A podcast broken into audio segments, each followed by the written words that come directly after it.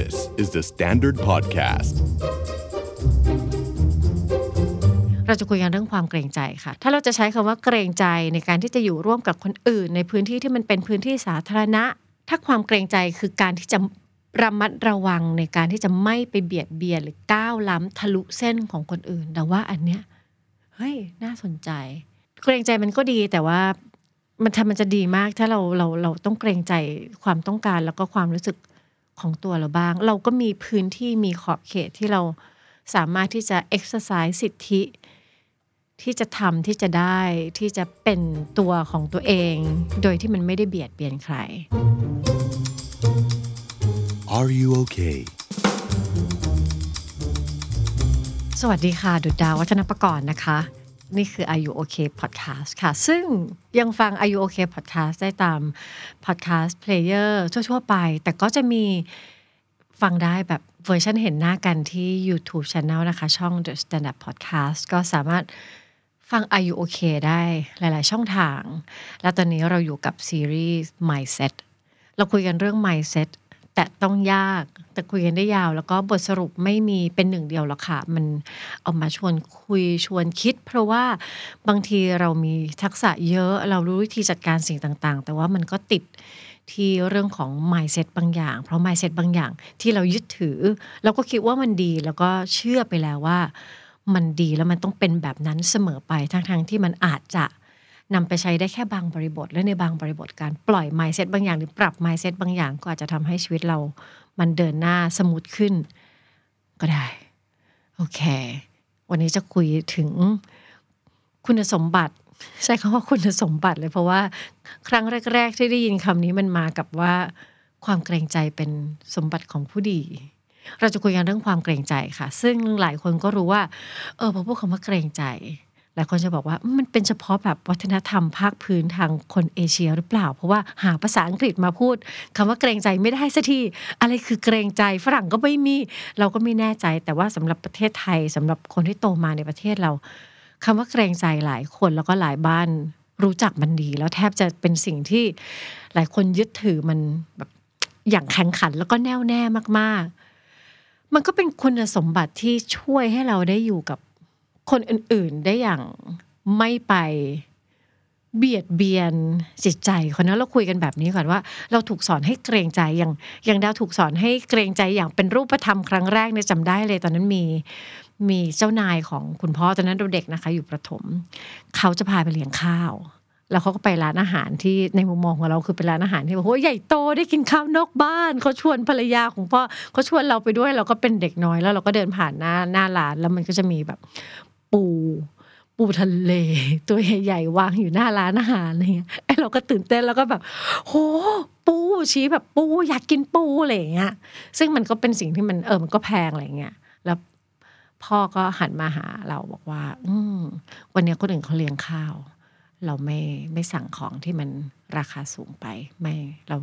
ทาน เราควรเกรงใจเขา ไว้เราทานกันเองแล้วเราค่อยเลือกตามใจชอบอะไรอย่างเงี้ยแล้วก็แบบ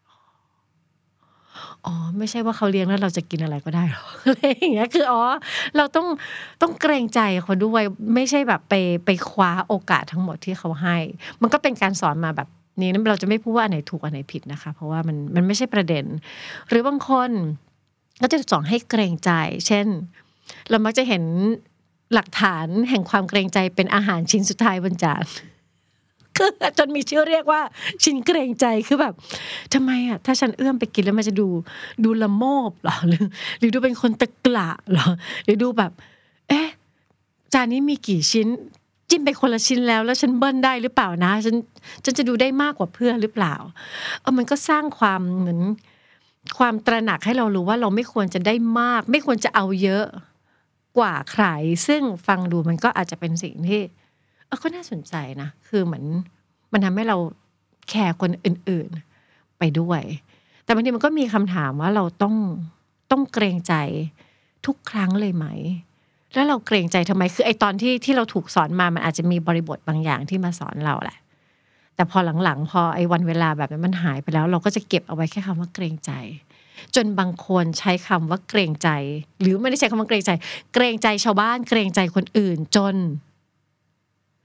มันเบียดเบียนตัวเองลืมเกรงใจตัวเอง อย่างเช่น มีบางคนที่รู้สึกว่าถ้ามีคนมามาขอความช่วยเหลือ เช่น เฮ้ยเธอเธอช่วยทำงานอันนี้ให้เราเพิ่มหน่อยได้ปะอะไรเงี้ยเออแบบงานมันไม่ทันอะเสาร์อาทิตย์เนี้ยว่างเปล่าไปไหนหรือเปล่าแล้วเราก็แบบก็โสดอะเราไม่ได้จะไปไหนอะไรเงี้ยก็เออเออเออเออทำให้ก็ได้ อะสักพักเขามาอีก สัปดาห์หน้าเขาก็มาอีก เฮ้ยอันเนี้ยไม่เสร็จเลยอะเดี๋ยวเราต้องไปกินข้าวกันที่บ้านเราต้องไปเที่ยวกับครอบครัว อันเนี้ยทำให้หน่อยได้ไหมเราก็เกรงใจเขาไอ้เกรงใจแบบเนี้ยค่ะ ที่สนใจว่า เออเราใช้คำว่าเกรงใจมาใช้ในผิดวัตถุประสงค์หรือมันมันต้องเกรงใจไหมในจังหวะนี้เพราะหลายคนเกรงใจเวลามีคนมาร้องขออะไรเราก็จะเกรงใจ หลายคนไม่สามารถแยกได้ว่า อันนี้คือ ความเกรงใจ หรือมันแค่เรียกว่า ไม่กล้าปฏิเสธ บางคนบอกว่า ก็ไม่กล้าปฏิเสธ ก็เพราะเกรงใจไง เกรงใจว่าเขาจะงานจะไม่เสร็จ เกรงใจว่าเขาจะทำใจไม่ได้หรือบางคนอย่างเงี้ย มีคนมาชวนเราไปทานข้าวนอกบ้านเนี่ยชวนหลายรอบมากเลยตอนนั้นเราก็ไม่ปฏิเสธได้แต่ชวนสักห้าหกรอบ เราก็เริ่มเกรงใจเขา เราก็เลยแบบอะอารมณ์อร่วยทั้งๆที่ลึกๆก็ ไม่ได้อยากไปไม่สะดวกจะไป แต่ก็เกรงใจเขาก็เลยไป ซึ่งอันเกรงใจอันหลังเราก็เลยคิดว่าอ๋อมันเป็นความที่เราไม่กล้าที่จะ mark boundary mark boundary ในที่นี้ก็คือระบุหรือกำหนดไปเลยว่าสิ่งนี้คือเราไม่ต้องการ เพราะหลายคนก็จะไม่กล้าทำแบบนั้นเพราะหนึ่งกลัวจะไม่เป็นที่รัก บางคนกลัวว่าเฮ้ยเพื่อนมาชวนเพื่อน อุดสามาชวน จะไม่ไปแล้วเดี๋ยว เดี๋ยวเขาเกลียด แต่ว่าไม่รู้ว่าจริง ๆ ลึกๆอะตัวเองกลัวจะไม่เป็นที่รัก ไม่เห็นความรู้สึกนั้น แต่เห็นว่ามันเป็นเรื่องของความแบบเฮ้ยเกรงใจเขา หรือบางคนไม่กล้าปฏิเสธที่จะทำงานให้เพื่อนนอกเวลางาน เพราะว่ากลัวเขาจะผิดหวังกลัวเขาเดือดร้อน คือไม่ได้เห็นอันนี้คือแต่แต่ไปติดกับคำว่าเฮ้ยเกรงใจอะที่มาชวนคุยแบบนี้ เพราะว่าบางที เกรงใจมันก็ดีแต่ว่ามันทำมันจะดีมากถ้าเราเราเราต้องเกรงใจความต้องการแล้วก็ความรู้สึกของตัวเราบ้าง เราก็มีพื้นที่มีขอบเขตที่เราสามารถที่จะ exercise สิทธิ ที่จะทำที่จะได้ที่จะเป็นตัวของตัวเอง โดยที่มันไม่ได้เบียดเบียนใคร เรามีขอบเขตของจินตนาการ เราทุกคนมีวงของเราเป็นแบบวงกลมเลยค่ะในวงเนี้ยเราทำอะไรก็ได้เลย ตราบใดที่วงเรามันยังไม่ไปทาบมันไปทับกับวงของคนอื่น ถ้าเราจะใช้คำว่าเกรงใจในการที่จะอยู่ร่วมกับคนอื่น ในพื้นที่ที่มันเป็นพื้นที่สาธารณะ เช่น อะอยู่คอนโด ฉันจะไม่ตำน้ำพริกโขกโขกโขกโขกโขกโขกดังๆหรือฉันจะไม่เปิดเครื่องเสียงแบบ surround ที่มันดังมากๆ เพียงเพราะว่าอยากได้ประสบการณ์การดู Netflix ที่มันแบบเต็มอิ่ม แต่ว่าเพื่อนข้างๆ ห้องก็แบบว่า เดือดร้อนหรือเราจะไม่ ไม่ไม่ละเมิดพื้นที่คนอื่น ๆ ที่เราใช้ร่วมกันในพื้นที่สาธารณะด้วยด้วยสิ่งต่างๆ มันจะมีละเมิดเนาะเช่นกลิ่น แบบเช่น กินทุเรียนบนรถไฟฟ้าอย่างเงี้ยเขาก็ไม่กินแล้วอะไรอย่างเงี้ยใช่ไหมคะหรือว่าในเรื่องของเสียงเมื่อกี้ที่พูดไป ในเรื่องของพื้นที่ เช่นเราก็ไม่ไปจอดรถทับหน้าบ้านคนอื่น เราก็ เออเคารพกฎจราจรอะไรอย่างเงี้ยเรื่องพื้นที่แบบนี้หรือคำพูดหรือการสื่อสารที่เราไม่ไปละเมิดคนอื่น ถ้าความเกรงใจคือการที่จะระมัดระวังในการที่จะไม่ไปเบียดเบียนหรือก้าวล้ำทะลุเส้นของคนอื่น แต่ว่าอันเนี้ยเฮ้ยน่าสนใจ แต่ถ้าบางทีมันเป็นความเกรงใจแค่ที่ลึกๆอะจริง ๆ เป็นเพราะว่าเราเรากลัวไม่เป็นที่รักอะกลัวเขาเกลียดกลัวเขาว่ากลัวเขาหาว่าไม่มีมารยาทกลัวที่จะเสียความสัมพันธ์นี้ แต่ว่าเราชวนคิดอีกทีว่าเฮ้ย ถ้าเราถ้าเรามีประเด็นเรื่องของความกลัว เราก็ไปจัดการที่ความรู้สึกกลัวไหม เพราะว่าถ้าเราจะไปตกหลุมของคำว่าเกรงใจบางทีเราก็อาจจะเผลอมองข้ามความรู้สึกที่แท้จริงของตัวเองไป เราอาจจะต้องนั่งทำงานเยอะกับเพื่อน เพราะว่าไม่กล้าที่จะปฏิเสธ เราอาจจะต้องเดินออกไปกินข้าวเพื่อจะรักษาความรู้สึกคนอื่น โดยที่เบียดเบียนความรู้สึกของตัวเองก็นั่งอึดอัดกันไปทั้งคืนนั่งกินข้าวแล้วก็ยิ้มแห้งๆไป แล้วก็เพียงเพราะว่าเราคิดว่ากลัวว่าเขาจะไม่ชอบเรา จริง ๆ คนเราทุกคนมีทักษะการดูแลรักษาความรู้สึกของตัวเองอยู่แล้วค่ะ การที่เราเคารพความต้องการที่แท้จริงของตัวเองบ้างแล้วก็บอกคนอื่นว่า เออไม่สะดวกไปทานข้าวด้วย ไม่สะดวกทำงานให้เขาจะเสียใจเขาจะผิดหวัง แต่นั่นก็คือจะเป็นการเปิดพื้นที่เขาได้ได้ทำงานความรู้สึกเขาบ้างเหมือนกัน แล้วมันก็โอเคค่ะ ถึงเขาจะโกรธเราก็มันก็เป็นปัญหาของเขาไม่ใช่ปัญหาของเรา เพราะฉะนั้นอยากจะให้ให้ให้ enjoy แล้วก็ให้ให้ดื่มด่ำพื้นที่ที่มันเป็นพื้นที่ในวงของตัวเองดีๆ ในในส่วนที่มันเป็นใน boundary ในขอบเขตของเรา ซึ่งถ้ามันอยู่ในขอบเขตของเรา ยังไม่ได้ก้าวล่วงไปล้ำใครทำอะไรก็ได้ค่ะ เพราะบางคนความไม่กล้าหลายๆอย่างเนี่ย มันมันบอนไซตัวเองอยู่มันบล็อกตัวเองหลายทิศทางเราเคยเห็นเราอยู่ในเราเราสอนอยู่ใน ห้องเรียนมาโดยตลอดเลยเราทำงานกับผู้คน บางคนไม่กล้าจะยกมือบอกไอเดียดีๆ เพราะว่าเก่งใจในห้องนี้มีรุ่นพี่อะเดี๋ยวเดี๋ยวยกมือแล้วพูดไอเดียดีๆแบบเก่งใจเขาเขาเป็นเจ้าของไอเดียเดี๋ยวเขาจะเสียหน้า เก่งใจเดี๋ยวเขาจะนั่นนู่นนี่แล้วว่าแบบอ้าวไม่หลอก ไม่หลอก อยากทำอะไรทำถ้าสิ่งนี้มันยังไม่ได้ไปลุกล้ำคนอื่นอะ เราไม่ได้ทำร้ายใคร ถ้าเรายังไม่ได้เป็นอันตรายต่อใคร มันก็สามารถเริ่มทำสิ่งนี้ได้ เริ่มยังไงได้บ้างเป็นสเต็ปนะคะสำหรับคนที่รู้สึกว่าโอ้ยเออเกรงใจในส่วนที่มันเป็นทักษะทางสังคมอะส่วนหนึ่ง แต่ถ้าเกรงใจแบบที่มันจะเบียดเบียนตัวเองทำให้แบบผลลัพธ์ของงานมันไม่ได้ออกมาเต็มที่ หรือว่าความต้องการของเรามันไม่มีพื้นที่ที่จะแบบตั้งอยู่เลย หรือก็เบียดเบียนความรู้สึกตัวเองไม่เอาละ ฝึกได้แบบนี้ค่ะ แบบง่าย ๆ ใช้ต้องซ้อมนะคะ อย่าคิดว่าทุกทักษะแบบฉันรู้ปุ๊บแล้วฉันจะทำได้เลย มันต้องซ้อม เวลาซ้อมเนี่ยค่ะ ก็ซ้อมในชีวิตประจำวันนี่แหละค่ะ ก็เลยจะให้เลือกพื้นที่ที่มัน ถ้ามันยังทำได้ไม่คล่องมันจะไม่พังมากหนึ่งคือซ้อมปฏิเสธ ถ้าคนพบว่าวันหนึ่งฉันมีเอมเป้าหมายว่าฉันจะปฏิเสธเจ้านายได้จะปฏิเสธ คนรักได้จะปฏิเสธ คุณพ่อคุณแม่ลูกได้เนี่ย โอเคนั่นคือเป้าหมายแต่ระหว่างทางให้ไปซ้อมกับคนที่ไม่ได้มีความสัมพันธ์อะไรใกล้ชิดมาก เช่น มันสมัยหนึ่งที่เราไปห้างแล้วเขาจะมาแจกโบชัวหรือใบปลิวนึกออกไหมคะเราก็หันไปมองหน้าเขา ไม่ต้องการค่ะ ไม่เอาขอบคุณค่ะ บางคนรับมา เพราะเกรงใจเขา เขาอุตส่าห์มายืนแจก ซึ่งเรา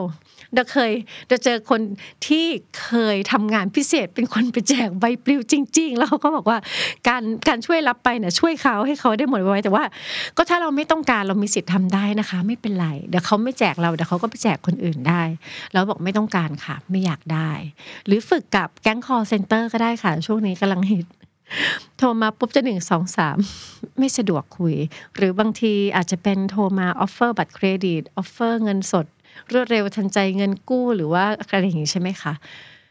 เราก็รู้แหละว่าเขาเป็นมนุษย์หนึ่งคนเราก็ไม่ต้องไปหยาบคาย เราไม่เราเราสุภาพกับทุกคนอยู่แล้ว เพียงเราบอกไปเลยว่าสวัสดีค่ะไม่ไม่สนใจตอนนี้ค่ะ ขอบคุณนะคะ ไม่ต้องการค่ะ ขอบคุณค่ะ ชัดๆ ตรงๆ แน่นๆ สุภาพน้ำเสียงคามคีบคูลและคีบคามยังเป็นยังเป็นยังเป็นสิ่งที่จะตั้งอยู่ตรงนั้นนะคะ ไม่ใช่แบบว่าไม่เอาเว้ยเลยแบบไม่ต้อง exercise aggression หรือ exercise ความก้าวร้าวของตัวเองไปด้วย แล้วพอกล้าทำแบบนั้นเราจะค่อยๆเรียนรู้ว่า จริง ๆ นี่คือสิทธิ์ของเราเฮ้ยเราทำได้ การที่เราปฏิเสธทุกครั้งเนี่ย boundary เราจะแข็งแรงขึ้นประมาณนิดหนึ่งเพราะเรารู้ว่าเราต้องการอะไรไม่ต้องการอะไร หรือจะไปร้านอาหารเนี่ยค่ะบริกรเขาก็ไม่ได้เป็นญาติเรา แต่เขาก็เป็นเหมือนเพื่อนมนุษย์ที่มาทำงานด้าน service อะไรเงี้ยค่ะเขาก็จะมาถามว่าเติมน้ำไหมไม่เติมน้ำไหมแล้วก็บอกไม่ต้องการค่ะสองคือรู้จักที่จะเลือก เลือกตอบว่าอะไรก็ได้ โตมาขนาดนี้ไม่มีคำว่าอะไรก็ได้แล้วค่ะคุณมีความต้องการเสมอมนุษย์มีความต้องการอยู่ข้างใน เพราะฉะนั้นฝึกที่จะเลือกอาหาร ฝึกที่จะเลือกว่าอยากได้อะไร ไม่อยากได้อะไร ไปกินข้าวกับเพื่อนอย่างเงี้ยเออเออเอาอะไรก็ได้สั่งมาเลยเดี๋ยวสั่งให้ด้วยแล้วกันอันหนึ่งเฮ้ยแกกินอันนี้ไหมอะไรอย่างเงี้ยจะได้สั่งมา เอาอะไรแกอะไรก็ได้ เป็นทำแบบนั้นก็ไม่ผิดนะคะ ไม่ได้พูดบางทีเราก็ทำแต่ว่าถ้าคุณกำลังจะเป็นหนึ่งคนที่อยากจะฝึกให้ก้าวข้ามผ่านความเกรงใจโดยที่แบบ อยากให้ความต้องการตัวเองมันแข็งแรงขึ้นเงี้ยค่ะ ระบุให้ได้ว่าต้องการอะไร ไม่ต้องการอะไร ชอบอะไร ไม่ชอบอะไร คราวนี้ถัดมาอันดับที่สามพอหลังจากฝึกกันมาเรื่อยๆ คนเหล่านี้เขาก็ไม่ต้องอยู่ในความสัมพันธ์กับเรา เราเริ่มกับคนที่ใกล้ตัวเพิ่มมากขึ้นเพื่อนร่วมงาน หรือแม้กระทั่งคนในครอบครัวอย่างเงี้ยค่ะ ฝึกบอกเขาว่าเราต้องการอะไรไม่ต้องการอะไร แล้วเมื่อไหร่ก็ตามที่มีคนมาล้ำเส้นเรา เบียดเบียนอะไรเราเนี่ยค่ะ เราก็สื่อสารบอกเขาไปด้วยสิ่งที่เรียกว่า i message i message คืออะไร i message คือ วิธีการสื่อสารที่ขึ้นต้นด้วยคำว่า i i คือแปลว่าฉัน ให้บอกเป็นความรู้สึกค่ะ เช่น ดาวรู้สึกอึดอัดเวลาที่สมมติเราคุยกับกับป้าเราในบ้านเนี้ยใช่ไหมดาวรู้สึกอึดอัดเวลาที่ป้าเข้ามาในห้องดาว โดยที่ไม่ได้ขออนุญาต เป็นไปได้ไหมถ้าคราวหน้าจะเข้ามาเอาของในห้อง แจ้งเราหน่อยอ่านี่คือวิธีการค่อยๆ mark boundary ค่ะ หลายคนจะรู้สึกว่าเกรงใจเขาเป็นผู้ใหญ่เราอย่าไปพูดกับเขาเลยเดี๋ยวเขาเสียใจ ยิ่งเขาเป็นผู้ใหญ่ค่ะเขายิ่งน่าจะมีทักษะหลายอย่างในการ handle แล้วถ้าเขา handle ไม่ได้เขาจะไม่สับไม่ใช่ว่าเขา handle message ไม่ได้ สิ่งที่คนแต่ละคน handle กันไม่ได้ คือวิธีการสื่อสารที่มันเต็มไปด้วยอารมณ์แล้วมันรุนแรง เพราะบางคนไม่ได้ตั้งสติก่อนแล้วไม่ได้ ถือหลักการจะไป i message อย่างเงี้ยค่ะ แล้วก็ไปตอนที่อารมณ์ไม่ดีกำลังโกรธอยู่ กลับมาบ้านปุ๊บของหายไปจากโต๊ะอ๋อป้าเดินเข้ามาเอาของที่โต๊ะในห้องนอนโหโกรธมากเดินไปเปิดประตูเปิดป้าทำไมอะเข้ามาทำไมอะบอกแล้วอะไอ้วิธีการสื่อสารแบบเนี้ยต่างหากที่ทำให้เขารับไม่ได้ แต่ถ้าเข้าไปอ๋อป้า แต่อย่าแบบป้าอย่าอย่างนั้นป้าอย่างนี้นี่นี่ไม่ใช่ I message นี่คือ you message นะคะ เราไม่ทำแบบนั้นค่ะ ดาวรู้สึกอึดอัดดาวคนพบว่าแบบของมันหายไปมันมันไม่ได้อยู่กับที่ก็คือป้าเข้ามาในห้อง โดยที่ป้าไม่ได้ขออนุญาตดาว เป็นไปได้ไหมแล้วก็ลองขอเขาว่าเป็นไปได้ไหมในอนาคตทำให้มันต่างออกไป เขาก็จะฟังมันนะมากขึ้น เราก็เราก็เกรงใจเขาคือการที่เราคีบคูคีบคามพูดน้ำเสียงเรียบๆแบบนี้ก็คือแล้วเราเราเคารพมากเลยการเกรงใจคือการเคารพกัน เรากำลังชวนให้เคารพคนตรงหน้าแล้วจริงๆก็ต้องเคารพตัวเราด้วย ก็คือเดินไปพูด เพื่อรักษาระยะไม่ใช่ให้อนุญาตให้คนเข้ามาล้ำเส้นเราบ่อยๆ บ่อยๆบ่อยๆ เพราะว่าถ้าเราเกรงใจคนอื่น แล้วเราไม่เกรงใจตัวเอง ให้คนอื่นล้ำเส้น ล้ำเบียดเบียนความรู้สึก ให้เราไปทำในสิ่งที่เราจริงๆ ก็ไม่ต้องการอยู่เรื่อยๆเรื่อยๆเรื่อยๆเหมือนเรากำลังปั้นสโนว์บอลของความรู้สึกไม่โอเค เป็นเหมือนก้อนหิมะของแบบความรู้สึกไม่โอเค แล้ววันหนึ่งไอ้ก้อนเนี้ยค่ะ มันก็จะเอฟเฟกเราอยู่ดี เพราะฉะนั้น ค่อยๆ mark boundary ซ้อมปฏิเสธบ่อยๆสองคือซ้อมที่จะระบุความต้องการ ว่าตัวเองชอบอะไรต้องการอะไรไม่ต้องการอะไรสามก็คือฝึกที่จะใช้ i message กับคนรอบๆข้าง เวลาที่ถูกล้ำเส้น และหลังจากนี้เราก็จะอยู่กันแบบนี้ เราล้ำเส้นกันได้ค่ะ เราเกรงใจเพื่อระมัดระวัง แต่บางทีเราก็จะเผลอล้ำเส้นคนอื่น เราก็ขอโทษ คนอื่นล้ำเส้นเราเราก็แจ้งให้เขา ค่อยๆ ขยับ เออถ้าเกรงใจในเป็นในเรื่องของการรักษาระยะแล้วก็เคารพกัน แต่ว่ามันก็น่าสนใจ แต่ไม่ใช่เกรงใจเพราะว่ากลัว ฟัง Are You OK episode นี้แล้วลองสำรวจตัวเองแล้วก็คนรอบข้างดูว่ายังโอเคกันอยู่หรือเปล่า ถ้าไม่แน่ใจว่าโอ หรือไม่โอ ลองปรึกษานักจิตบำบัดหรือว่าคุณหมอก็ได้ จะได้มีสุขภาพจิตที่แข็งแรง แล้วก็โอเคกันทุกคนนะคะ The Standard Podcast. Eye opening for your ears.